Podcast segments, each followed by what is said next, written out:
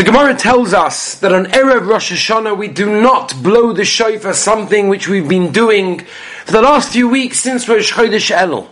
And the reason for that is, is that we want to make a difference, we want to make a hefsek, an interruption between the tkiyas of Rishus, those ones that have to be blown during Rosh Chodesh Elul, and the tkiyas of a chiyuv and of an obligation, which are the tkiyas shofar of Rosh Hashanah. Tosfos and everybody else asks the question because there's another reason. And the other reason is it should mix up the Satan. And the Satan won't realize what's going on. Maybe it's the Shofar Shel Mashiach. And he'll get nervous, he'll get confused. And therefore, because of that, we don't blow the Shofar today on Erev Rosh Hashanah.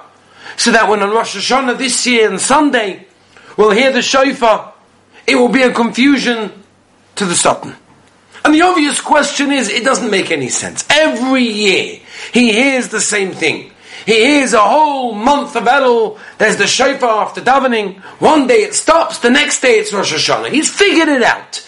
We haven't taught him anything, we haven't confused him, what's the point?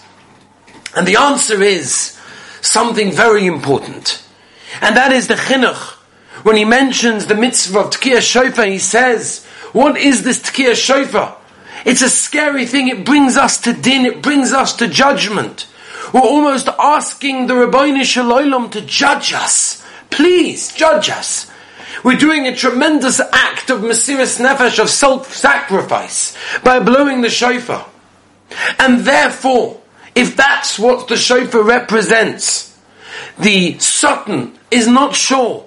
Is this the shofar Shel Moshiach? Perhaps this year, Tovshin Pei 2020, everything that Klal Yisrael have gone through has been so bad. And a little act of Mesiris Nefesh, a Yid that goes to daven with a minyan. He puts on tzitzis, he puts on tefillin, washes nagelwasser in the morning, Netilas Yadayim before eating bread, benching. There are so many things, davening with kavana. And he does that. Little bit of Mesiris Nefesh. He goes beyond the comfort zone. He does that little bit more.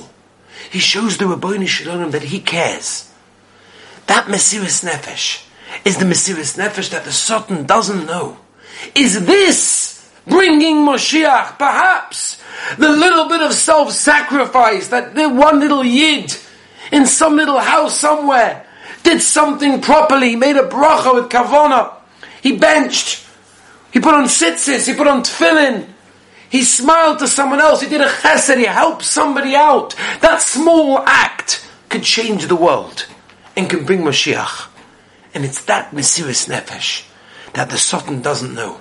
Perhaps this is what brought Mashiach. Perhaps the Mesiris Nefesh of Klal Yisrael this year, Tovshin Pei, 2020, is what's going to bring the Mashiach. It's what's going to bring all the sorrows to an end. It's what's going to bring all of Klal Yisrael a good year in parnasa, in health, in simcha, in nachas, so much more. Be'ez Hashem Rabbi and I want to thank all of you people for listening, all my listeners over the last few years. I want to wish you all, bench you all, with the chasima chasima toivet, gitke bench you, all of you should have nachas from yourselves, from your children. The Ribono Shel Olam should have nachas from you. Klal Yisrael should have nachas from you. We should have a year of bracha, of atzlacha, of parnasa toiva, of health, of happiness, of simchas. And Be'ez Hashem, we should greet Mashiach here in Yerushalayim, in our Kodesh, Be'ez Hashem, B'mheira v'yameinu, Amen, have a yontif.